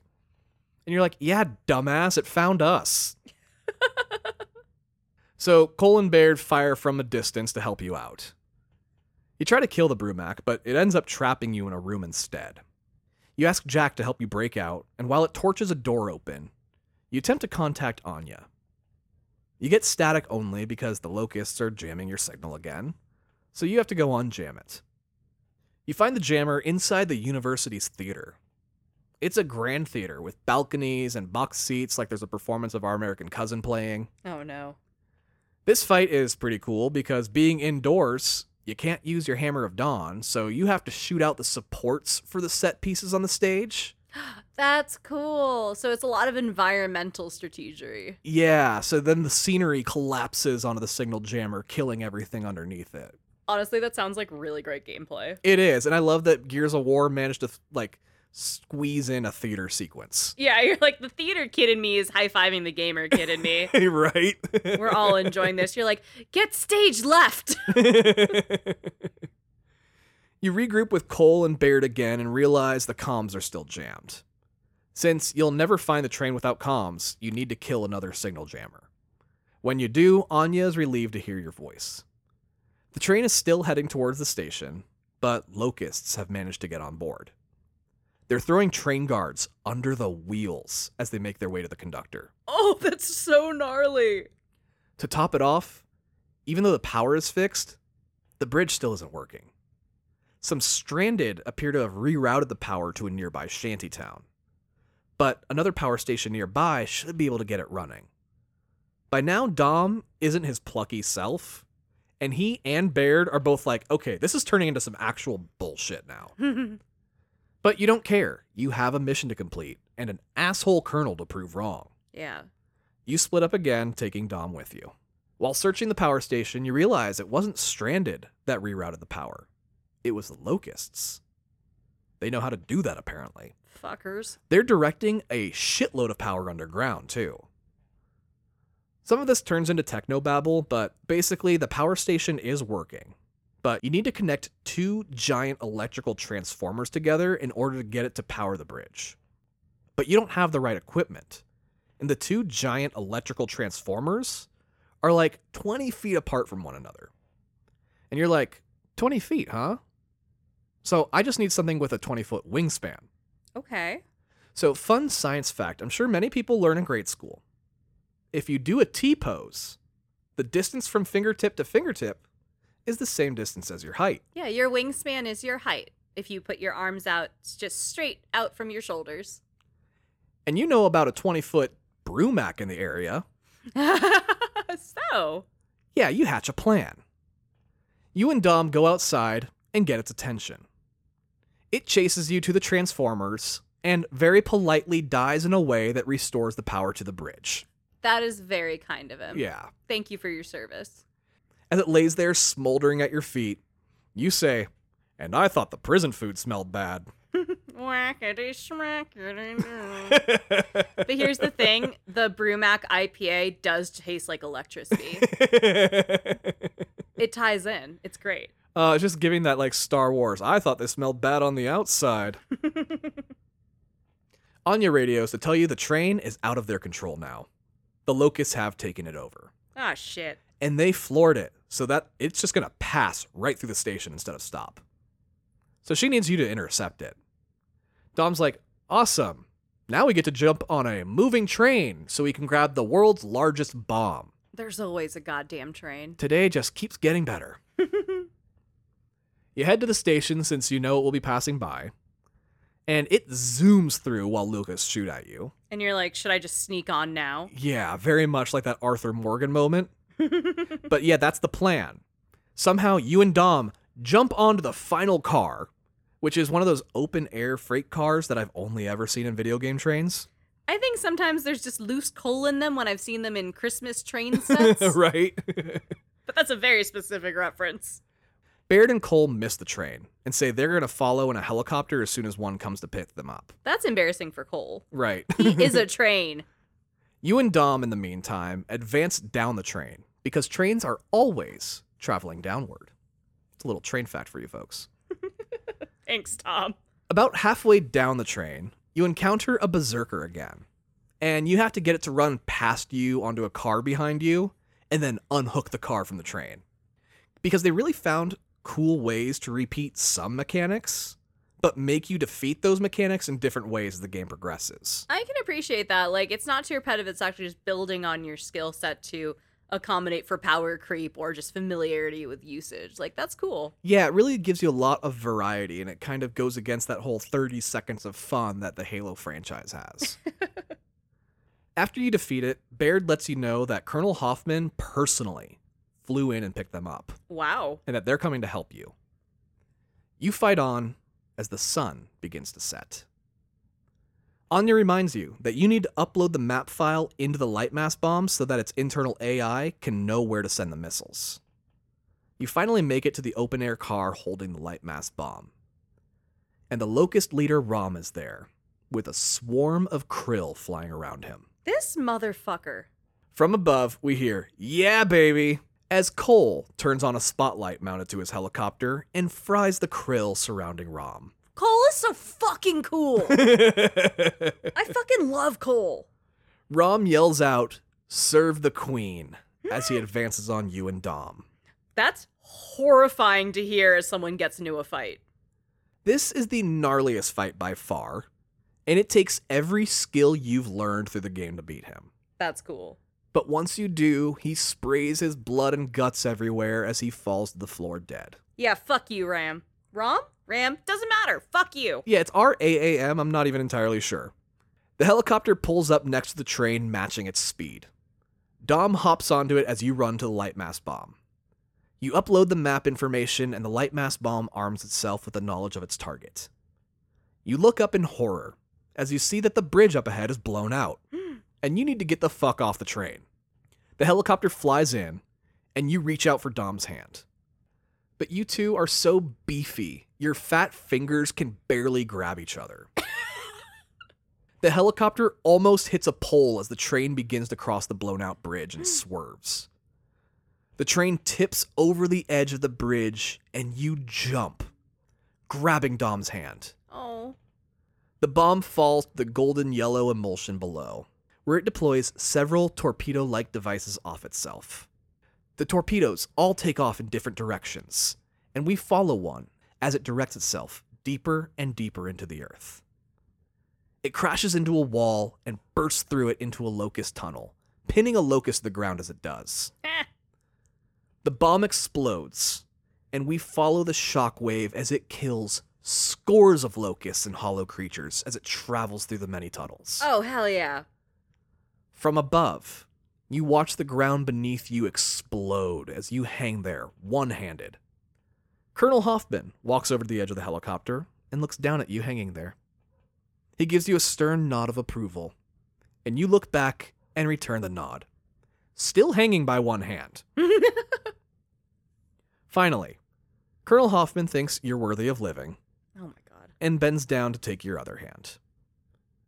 They both pull you up and into the helicopter as the other bombs detonate around the area, sending fireballs into the sky and entire mountain ranges sinking into the ground, crushing the enemy forces below. As you sail off into the sunset, Dom asks, So, what are we doing tomorrow? and then they do their beefy like fist bump and they're like, "Yeah, we're beef, beef, beef boys. Beefy beef boys. beef, beef, beef boys. We're beefy beef boys." Well, the Colonel gives a rousing speech as we watch the world burn, saying that the humans may have suffered defeat in the past. Today, we look toward a new future. The voiceover is replaced by the voice of the Locust Queen. Reciting the lyrics to Mad World. She says that while the humans celebrate today, they do not know why we waged this war. The dreams in which they're dying are the best I've ever had. She finally comes into the camera's view for the first time. She's decked out in red and silver armor, riding on a flying hollow creature. Oh, she's one of those badass queens. Yeah, she says that we can't stop, and we will not stop. The camera shows her face, and we see that it's not a locust. It's a human. No. Their queen was one of us? One of us the whole time. That is the most pick me ass bitch shit you could do. She says that we will fight until we die. And we're not dead yet. She kicks off on her flying mount, and it soars at the camera as the world burns behind it, cutting to black. And that was Gears of War. That was cool as fuck. I need that to be an entry in the Expendables franchise.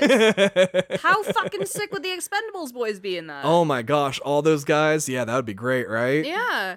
That was way more interesting than I thought it would be. It is a great political thriller, but there are sequences that where they do it through the lens of a horror movie, which is very fun. Yeah, and the Locust Queen being a human the whole fucking time. The whole time. Oh, what is she the fuck up to?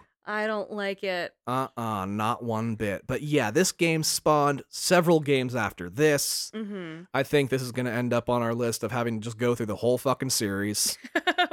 we're starting to wrap up a couple of those that we've started, so we might as well. We, we're almost caught up on the Bioshocks, you know, or we're jamming through it. But no, that was way more fun than I thought it'd be. Um, I don't find anyone in the game fuckable. Okay, that's fine. You don't really have to. Yeah. They're a little too big. I think I'd be afraid of fucking any of them. Yeah, no, that's a lot of like I sang beef. Uh, but I do like Cole as a character. I know I, I understand that it does submit to some stereotypes. But man, if that's not fucking fun, the way it sounds like he had fun doing it too. Like the kind of energy you bring to that role, it's kind of hard to fake. Like that passion and that joy that you bring to this murderous warlord character is very fun. Well, it's kind of like they say in Kick Ass 2 it's not a stereotype, it's a trope that's different. Damn it. Yeah. Cool. But yeah, so that was Gears of War. I'm so happy to have done it. I had forgot like I played it when it first came out and I haven't played it since and I oh, this game so great. Did you do the sequels? I did up to 3. I didn't go past that personally, but it was just because I didn't have an Xbox anymore. Oh, yeah, we still don't. Yeah, so I'm like saving up some money to upgrade my PC so I can get through all of them again and get like some really nice games going cuz you can play pretty much anything on Xbox on PC. Yeah, that makes sense. Very cool. That was really fun. I really particularly enjoyed the history that you brought to this too of Oh, the- thank you. The context of how Epic came together and have brought it through. Now, did Epic do all of the sequels as well? Like has Gears of War stayed in the Epic house? oh yeah, that's theirs. cool. Yeah, and this team went on to make a little game called Fortnite. Shut up. Fortnite's an Epic game? Yeah, Fortnite's an epic game. Wow. So they just print money. Yeah, they're really good at it. You know, we talk about Valve being hit makers, but Epic is one of those ones that are also equally as up there with Valve in terms of innovation, pushing the limits of gaming, and also just making banger after banger. That's you know what? Good for them. Good for was it Cliffy B? Cliffy B. Cliffy B like a cliff like someone who's trying to be cool saying Clif Bar. yeah. Throw me a Cliffy B. Oh my god. That's the worst. I hope nobody calls a Clif Bar a Cliffy B. Uh, so there's a Clif Bar headquarters in Northern California, and I visited it. In the Clif Bar HQ, there is a rock climbing wall, like really? in the warehouse where they have all the boxes like out, so you can taste test whatever you want. It's the most Berkeley shit that's ever Berkeleyed. I mean, on their logo, it has a man climbing a mountain, so I guess that makes sense they would have that. It's just funny that like they lean that hard into it. okay, but like OSHA exists. Why would you put a rock climbing wall?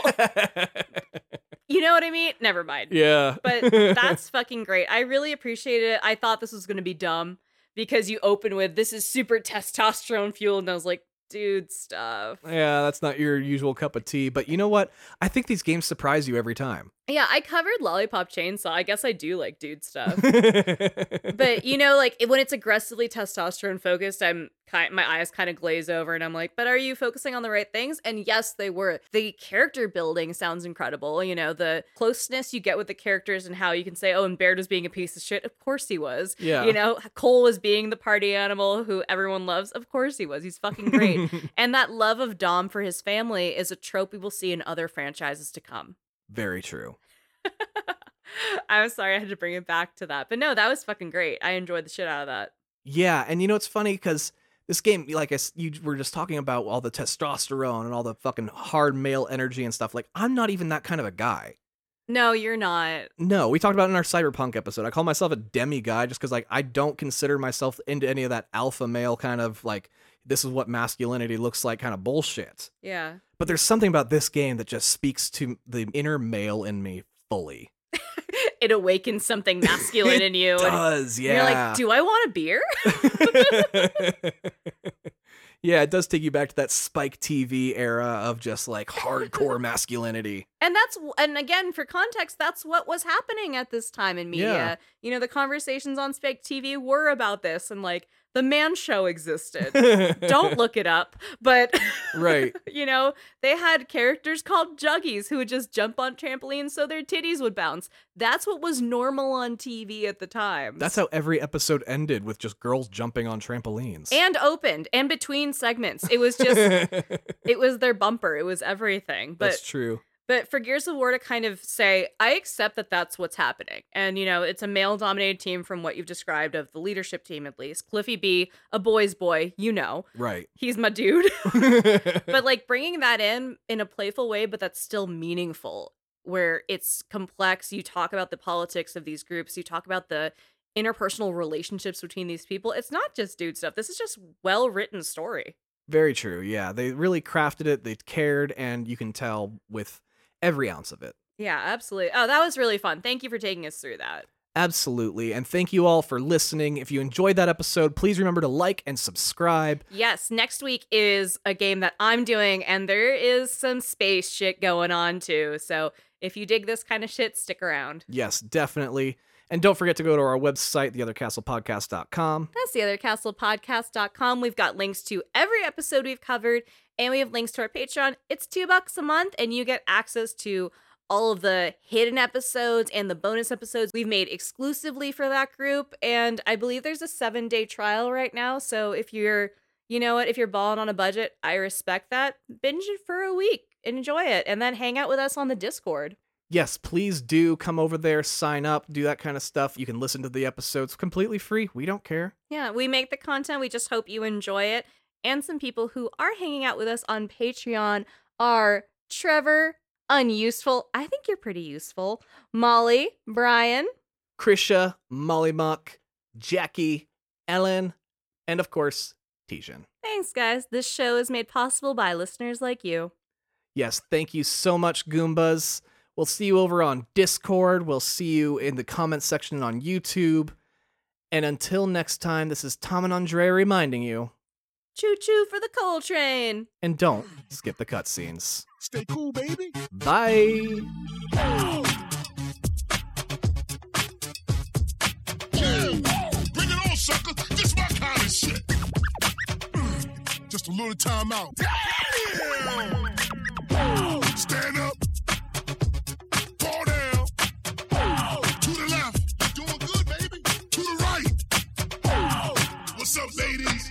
gonna freak you on. Stay cool, baby. Whoa! Man, that was nasty.